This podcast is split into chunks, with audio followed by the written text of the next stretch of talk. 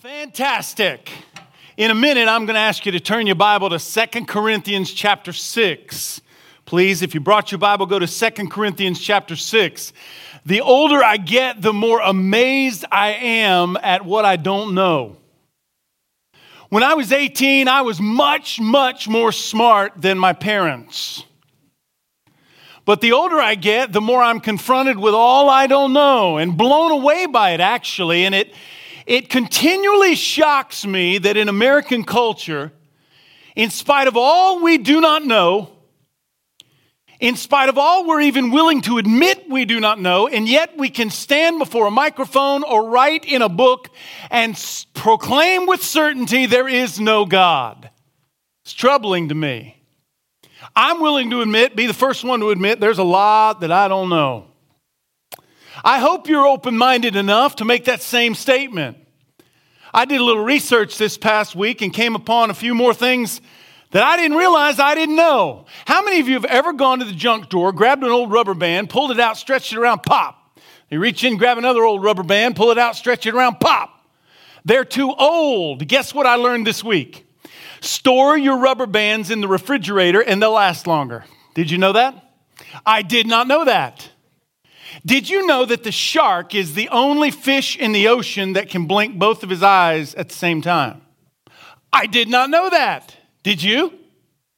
Did you know that the eye of an ostrich is bigger than its brain? I'm looking around at some of our husbands and young people, and I'm thinking the eye of an ostrich is big, bigger than a lot of our brains, right? Speaking of husbands, did you know that a goldfish has a memory of only three seconds? Three seconds. Did you know that there are no words in the English language that rhyme with silver, purple, orange, or month? I'll give you a minute. I didn't believe that when I read it. But it's true. Did you know those beautiful dragonflies that we see in the summertime only live for 24 hours? Did you know that? So if you see one of those beautiful blue and bluish yellow or bluish green dragonflies, you better, you better say goodbye because he's not going to be around very long. Look, we're getting very close to rolling out our plan for the new building and the renovation of this building. Uh, the architects have completed all of their drawings. Uh, they've acquired almost all of the permits. By the way, when you pray for this process of, at our church, pray for the fire marshal, okay? because evidently there are a lot of hoops to get through with the fire marshal to make everything just right. But we're really close to my stepping out here on a Sunday morning, probably just a few weeks, and saying, Here it is, here's what it's going to look like, there's the number. Then I'm going to challenge us to give like we've never given before so we can get this thing rolling. So, before we start getting into the future of Grace Community Church, and Tyler told you next Sunday we're going to open up a brand new series of messages entitled Family. Thanksgiving to me is all about family, so I decided I'd take three Sundays and talk about your family. What does the Bible say about family and parenting and that sort of thing? And then we're going to spill right into Christmas. Before we get into any of that, I just wanted to take one Sunday, make it stand alone all by itself, and share my heart with you. Something that's been on my heart for quite some time. In fact, I would call it it at least makes the top five of my most important things to communicate to Grace Community Church. I mean, obviously, the inspired revelation, the Word of God being the authority in our lives, that it is accurate, that it is not only insightful, but inspired of God, that makes the top three. the fact that Jesus Christ demonstrated His grace or God's grace by dying on the cross for our sins and he rose again the third day. That, of course, makes the top three. But today I want to talk to something that at least makes the top five. Today I want to encourage you in your faith walk. Today, when you leave, I want you to have a better understanding as to whether or not you're on the right track in your faith walk. When you leave here today, I want you to feel as though you have a deeper understanding of what the right path or the right track in the faith walk looks like. I want to remind you of something that's super important and challenge you to invest in your faith walk. Because guess what, church? Like every other thing in life you could possibly name, you're going to get out of your faith walk what you put in it. So today, I'm going to kind of narrow the scope and challenge you to put something in it. Now, when you know you're on the right track, it's very, very valuable. It's super productive. It's valuable, in fact, for two reasons. Number one, it's good for you. And number two, it's good for us. You see, if you know you're on the right track in your personal walk with God, then when you face opposition, you stand firm because you know you're on the right track. When you know you're on the right track in your faith walk and you stare down difficulty, things don't go your way, circumstances are beyond your control, you're standing on a very firm foundation. You don't bat an eye, you don't back down because you know you're on the right track. When you know you're on the right track, no matter what's happening around you, you remain focused on a goal because you know you're on the right track. It's better for you, it's better for us as well. Because if you're on the right track and you're part of a church that's on the right track, then you know what the result is? Teamwork and community. Those are powerful things.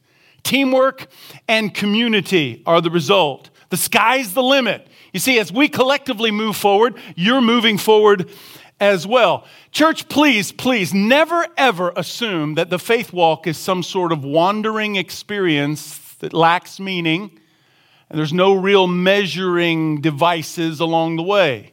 The Bible is crystal clear. You can know when you are on the right track in your faith walk. Never assume that it's like wandering around aimlessly, just sort of hoping for the best, pop into church when you can, say a prayer when you need to, but the rest is up to you, and you just sort of hope that things work out. That's not the faith walk of the real men and women in this book. When I read this book, both Old and New Testament, I am struck with example after example of real men and real women who really lived historical lives and they pursued God purposefully. They pursued Jesus Christ purposefully. I want to show you an example of one of those today in the Apostle Paul. But first, a principle. Here it is. Your values will define your faith walk. Before we move any further, I need you to know this. Your values will define your faith walk, not your parents, not their religion, not your experience, not even your knowledge. It is your values that will define your faith walk. Your values will determine how far you can go. Your values will determine whether or not you're on the right track. All of us have experience with a football team who may have shared a common goal, but because they did not share common values, they did not reach their goal. There are numerous NFL football teams that if you went to their facility, it's sign after sign, like Super Bowl or bust, or Super Bowl winners, or they've got a goal, they share a desire. Every player on that team wants to win that Super Bowl. But if that team does not share the same values, they're never going to reach their goal. If a team does not share the value of hard work, of discipline, of determination, of self discipline. If a team doesn't share the values of the process, they're never going to experience the product of their goal. How many times have I stood up here before and told you? God is not so much about the product in life, He's all about the process. Nick Saban, the seven time national championship winningest college football coach of all time, is all about the process. You can't reach your goal, you can't grasp the product if you're not willing to work for the process the process of determination, the process of hard work, self discipline, etc. Your values define your faith walk. Your values as a family define your family, whether you know it or not. Parents, let me ask you a question. What do your children value? What does your fifth grader value? What does your teenager value? In my home, we had clear cut values. We valued hard work, so I had a list of chores even when I was eight years old. I helped my dad in the yard, my sister helped my mom in the house. We valued in my home self discipline. As a second grader, I had to make my bed best I could before we left for school. In our home, we valued kindness and forgiveness because sometimes brothers and sisters will say and do stupid things, and there's no way to go back and undo it. You can't fix it or change it, take it back. So the only option you have is someone's got to be willing to forgive. And in my home, we valued forgiveness. In my home, we valued gratitude. So when you sat down at the dinner table, you had to clean your plate, asparagus and everything. It's just the way it was. Parents, let me ask you again what do your children value? Because those shared values are defining your family. Those shared values make you strong as a family. Guess what? Shared values make us strong as a church. That's because values are like glue, they stick us together. They're far more resilient than emotion or feeling. No, they're values. They're concrete. In fact, they're like a foundation upon which you can build something strong and lasting. Shared values come from within, they build a strong foundation. Shared values are like a ruler, they enable you to measure your progress. Uh, Ken Blanchard is not only an author and a Christ follower, he is a management specialist, a logistics genius. Ken Blanchard writes, and I quote, Core values have meaning only when they are further defined in terms of how people actually behave. Let me read that one more time. Core values have meaning only when they are further defined in terms of how people actually behave. You know what that means?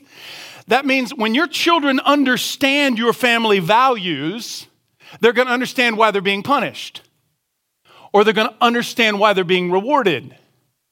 Dr. John Maxwell is the in my view, the last great leadership guru of the 20th century.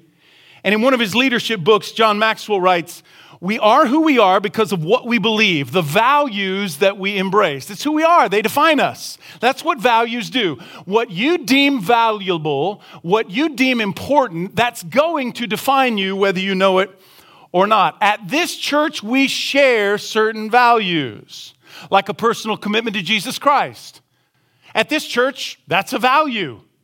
We exist to show people there really is a better way of life in Christ. So let me ask you have you bought in? Have you bought in? Have you embraced authentic faith in Jesus Christ? Is it your intentional desire to follow him? If it is, then you share that value with this team. We share values like a shared commitment to quality decisions. You know, I read somewhere that Every day we make 8,000 decisions. 8,000 decisions. Now, I'm not talking about the little ones. I'm not talking about what socks I'm going to wear when I go to church. That's a decision you made this morning, but that one doesn't count. I'm talking about the quality decisions with lasting results. At this church, we share a commitment to those quality decisions. Almost every Sunday, I challenge you in one way or another to make the quality decision. We also share a commitment to the walk of faith. Do you know the Bible says clearly, it gets straight to the point. Followers of Jesus Christ do not live by sight, they live by faith. Followers of Jesus Christ do not react to circumstances by sight, they react in faith. Followers of Jesus Christ do not respond to someone who's being unfair or unkind in sight, we do it by faith. Followers of Jesus Christ, according to the Bible, do not walk by sight, we walk by faith. And to those who are committed to the walk of faith, there is absolutely no substitute for it. One last one. At this church, we share a commitment to the mission. I told you a moment ago, this church exists to show people a better way of life in Christ. Do you share that commitment with us? If you're part of that team and you share this value, let me ask you when's the last time you invited somebody to church? When the last time you had prayer with somebody at, at the lunch table? When's the last time you shared a, an encouraging Bible passage with someone who needs it because you'd read it earlier and it meant something to you? Look, God is blessing Grace Community Church. Tyler said earlier, every Sunday I meet a brand new family. Families are coming from all around, driving 30 and 40 minutes to be a part of this, your local church.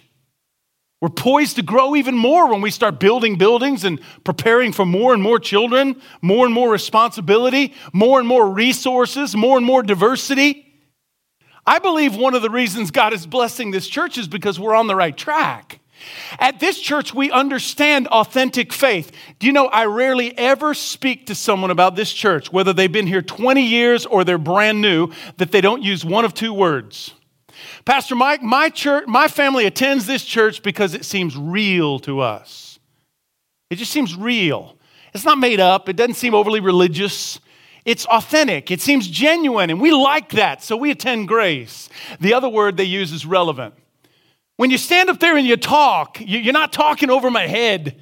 It seems relevant to where I am, it seems relevant to who I am. Real, authentic, genuine, and relevant. These are goals, not necessarily just goals, but values at Grace Community Church. See, some mistakenly assume that the Christian life or the walk of faith is some sort of ivory tower existence. I have never known a sincere, devoted follower of Jesus Christ who walks around all the time hearing angelic choir music in their head. There are no problems in their life. It's solitude and prayer. Everything comes easily.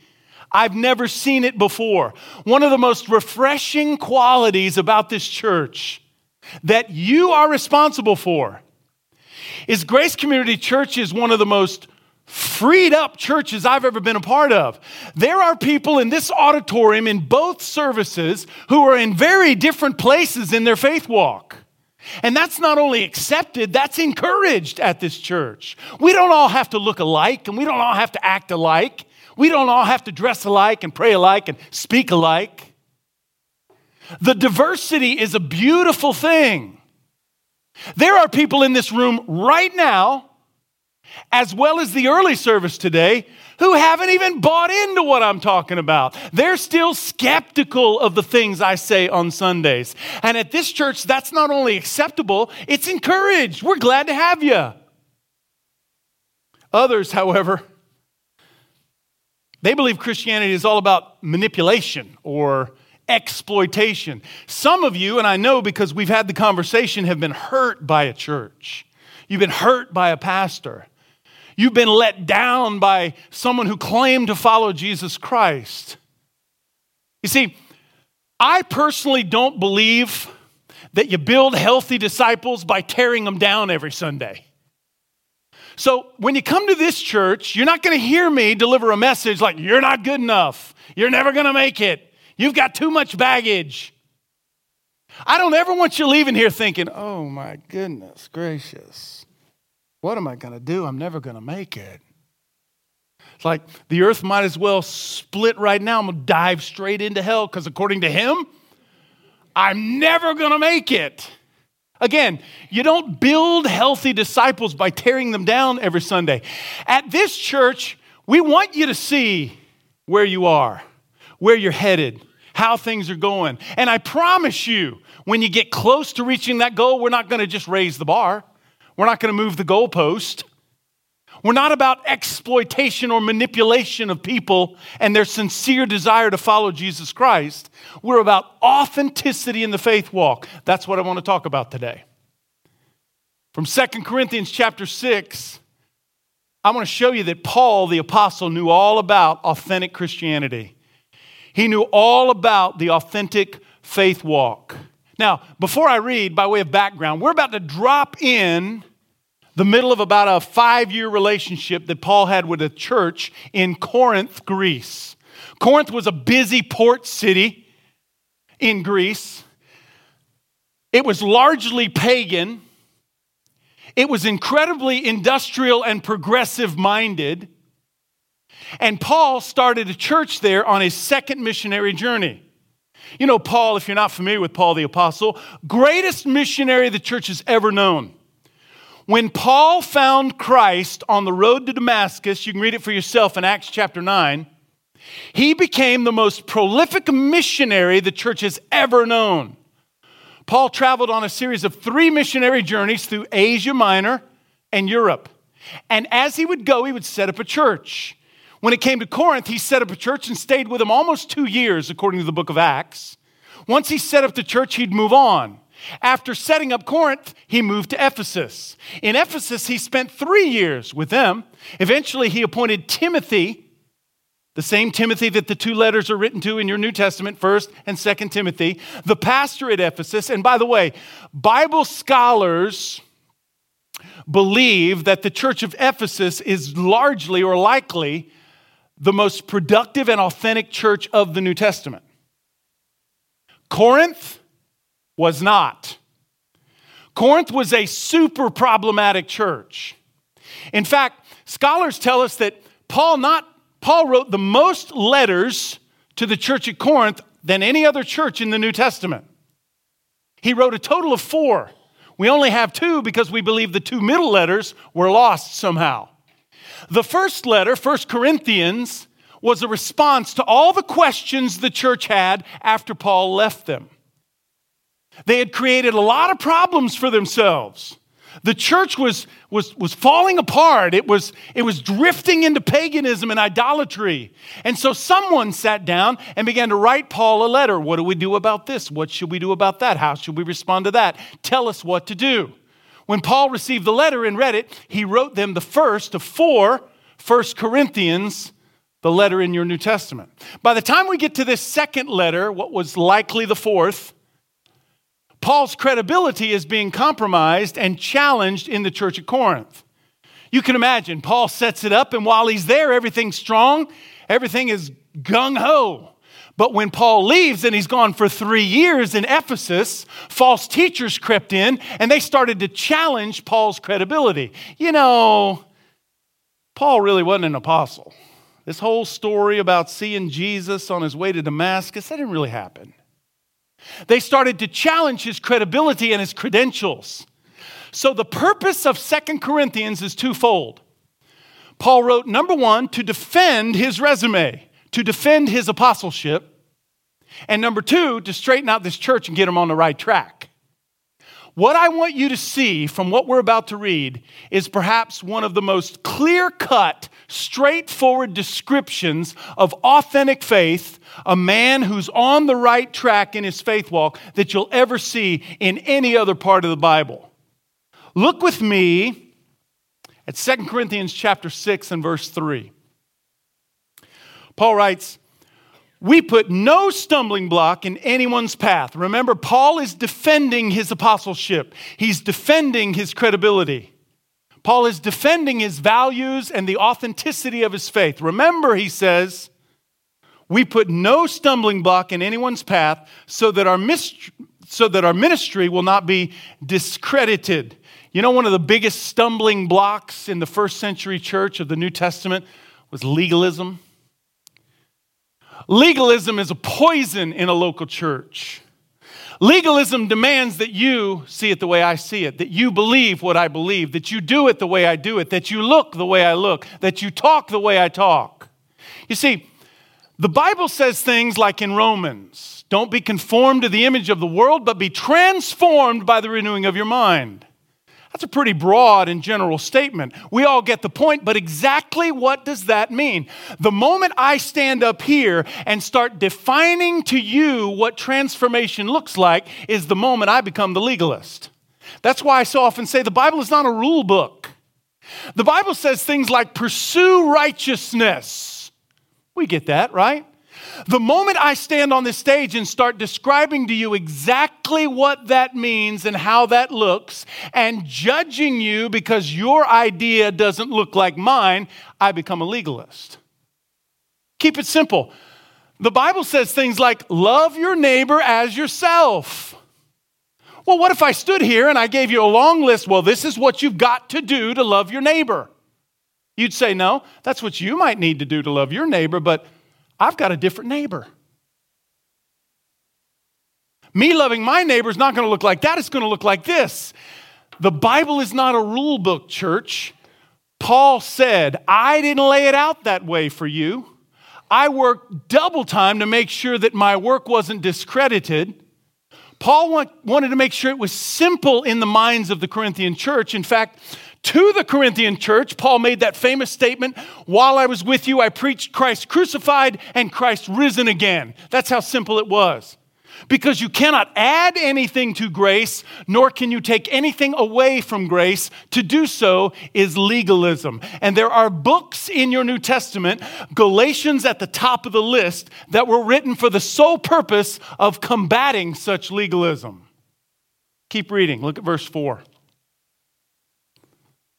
Rather, instead, as servants of God, we commend ourselves in every way, and then colon all right, what's about to follow is a lengthy list of qualifications and values that Paul embraced that demonstrate the authenticity of his faith. Okay, you follow me? Here they are. In great endurance, Paul's describing himself while he was with the Corinthians. In troubles, hardships, and distresses.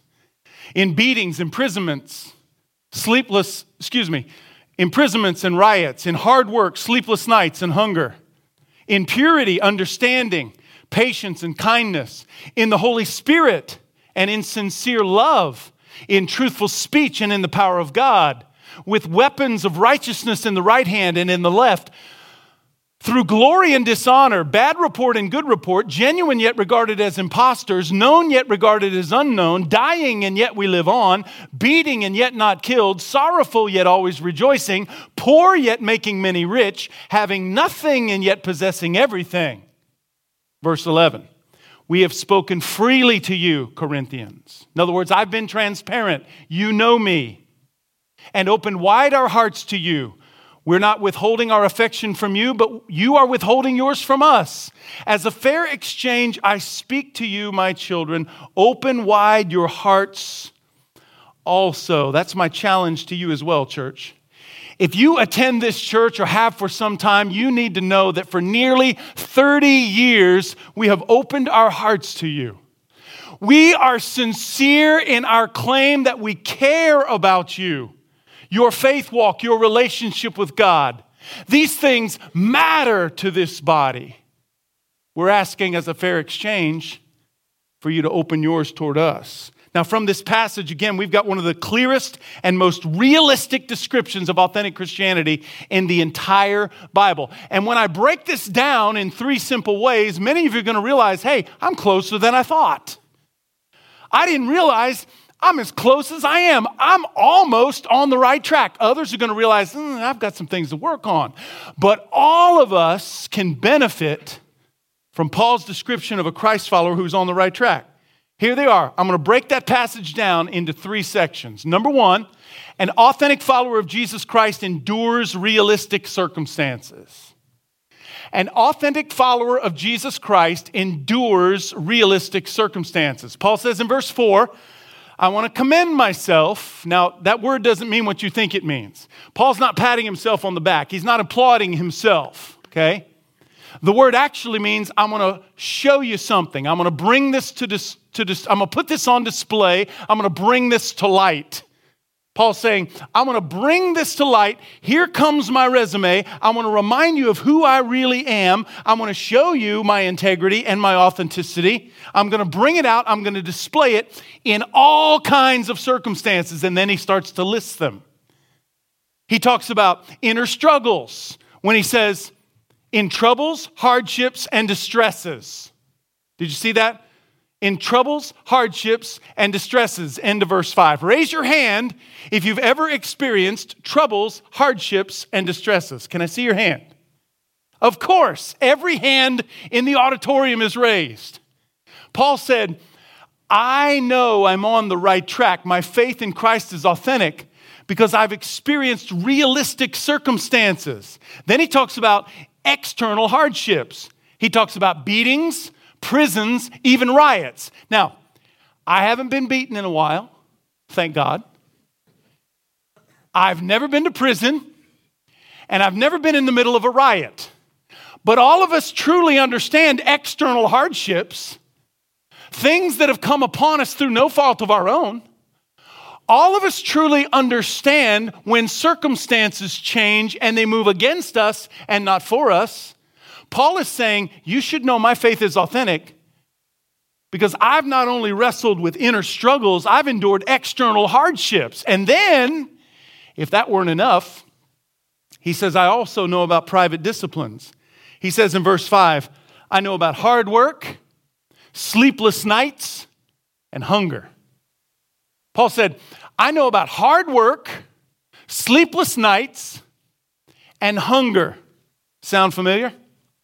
Every one of us in this room can relate to inner struggles, external hardships, and private disciplines. You know what it is to struggle to do the right thing, even when the circumstances go against you. Authentic followers of Christ are not superhuman. They don't live above the problems in this world. Well, I just thought that if you love God hard enough and you prayed long enough, all your troubles went away. What book in the Bible have you been studying? Authentic followers of Jesus Christ experience realistic circumstances. Do you know why? Because life in the Spirit of God is still life in this body. I'm never going to become so spirit filled that I'm any less human. Did you hear that?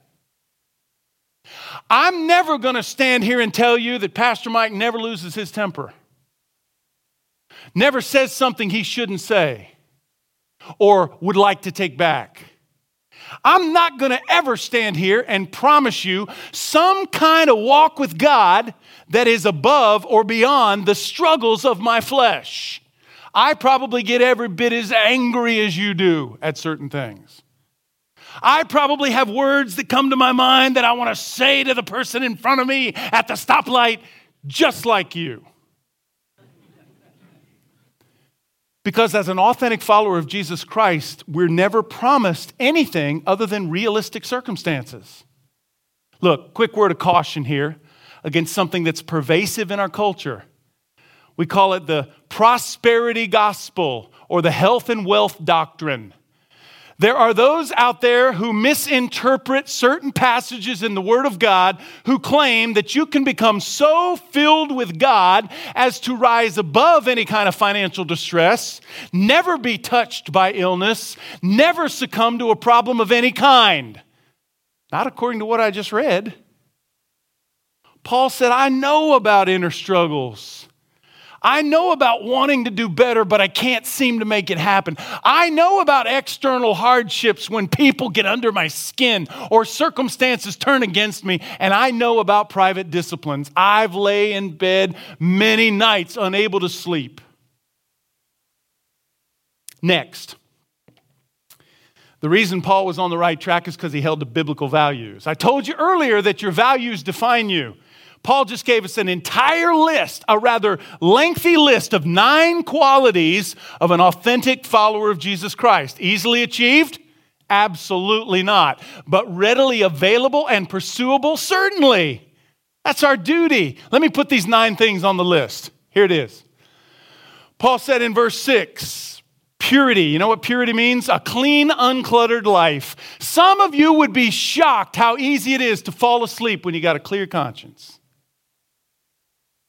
You've apologized when you needed to apologize. You've forgiven when you needed to forgive.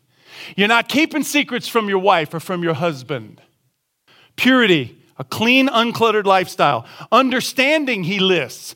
Understanding is not knowledge, understanding is akin to wisdom. Understanding is about a practical awareness of truth and how that truth fits my circumstance. He talks about patience, that's endurance. He talks about kindness. He talks about the Spirit. That's a believer's inner compass and guide, the Holy Spirit. He talks about sincere love. That's unselfish, agape, highest form of love, seeking the good of others. He talks about truthful speech. That was a value in my home growing up. Some of the worst whoopings I got was for lying to my daddy or lying to my mama. Paul talks about truthful speech. Power of God, that's our source of enablement. And then the weapons of righteousness in my right hand and my left. Those are listed for you, by the way, in Ephesians chapter 6. Nine qualities that describe authenticity of the faith. Now, I, I got to be honest and transparent with you. I can't imagine bringing all nine of those to their full potential at the same time in my life because I'm only human.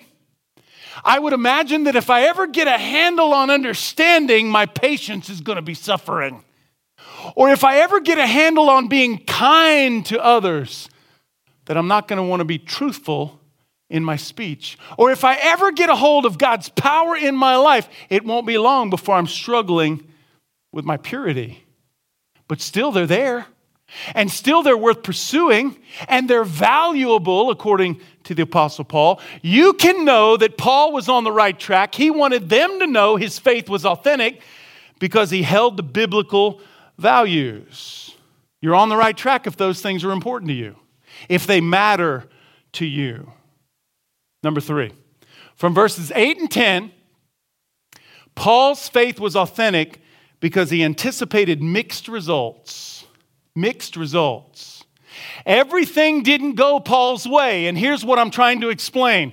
Even when Paul won, there were those who thought he lost. Even when Paul succeeded, there was someone who called it failure. Did you notice that list of paradoxes at the end of the passage? Paul said, To some, my life is glorious, to others, it's dishonoring. Can't please all the people all the time. To some, I'm genuine, to others, I'm an impostor, he wrote. I'm known to some, but I'm completely unknown to others. In some things I can rejoice, but if I'm honest, there are other things I can find only sorrow. I live in poverty financially, but I've made many spiritually rich. But not everybody sees it that way. Dr. Chuck Swindoll writes, and I quote, A believer must be able to cope with contrasts, the irony of what appears to be and the truth of what is. Sometimes I know deep down in my heart and spirit that I have won, and yet someone sees it as a loss. Sometimes I know deep down in my heart and spirit that I'm making progress, and yet someone will see it as backing up. The true follower of Christ anticipates mixed results because not everybody's going to see it the way you see it. Paul's results were mixed. He wasn't always successful, but listen, church, he wasn't always defeated either. He was misunderstood, he was mislabeled, he was misquoted, he was misrepresented. Some people responded, but many more rejected him. But Paul anticipated realistic results. Again, someone is going to see your win as a loss. That's just the way it is. Now, let me wrap this up.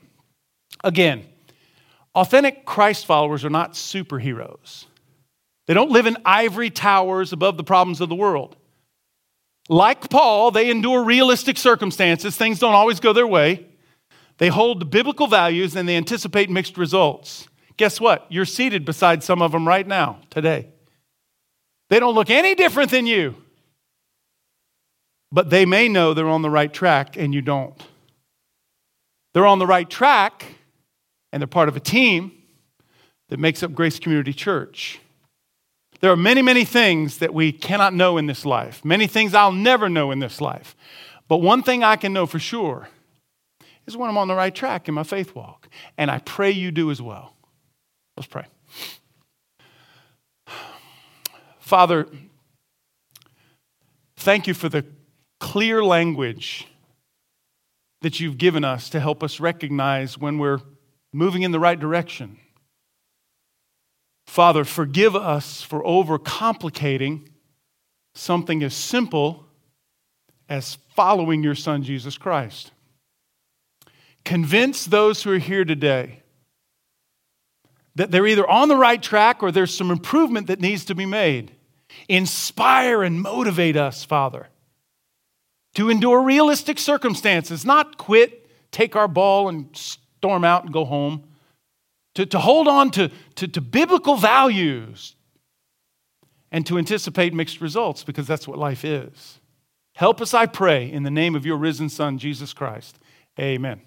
God bless you, Grace Community Church. I hope you make it a fantastic week.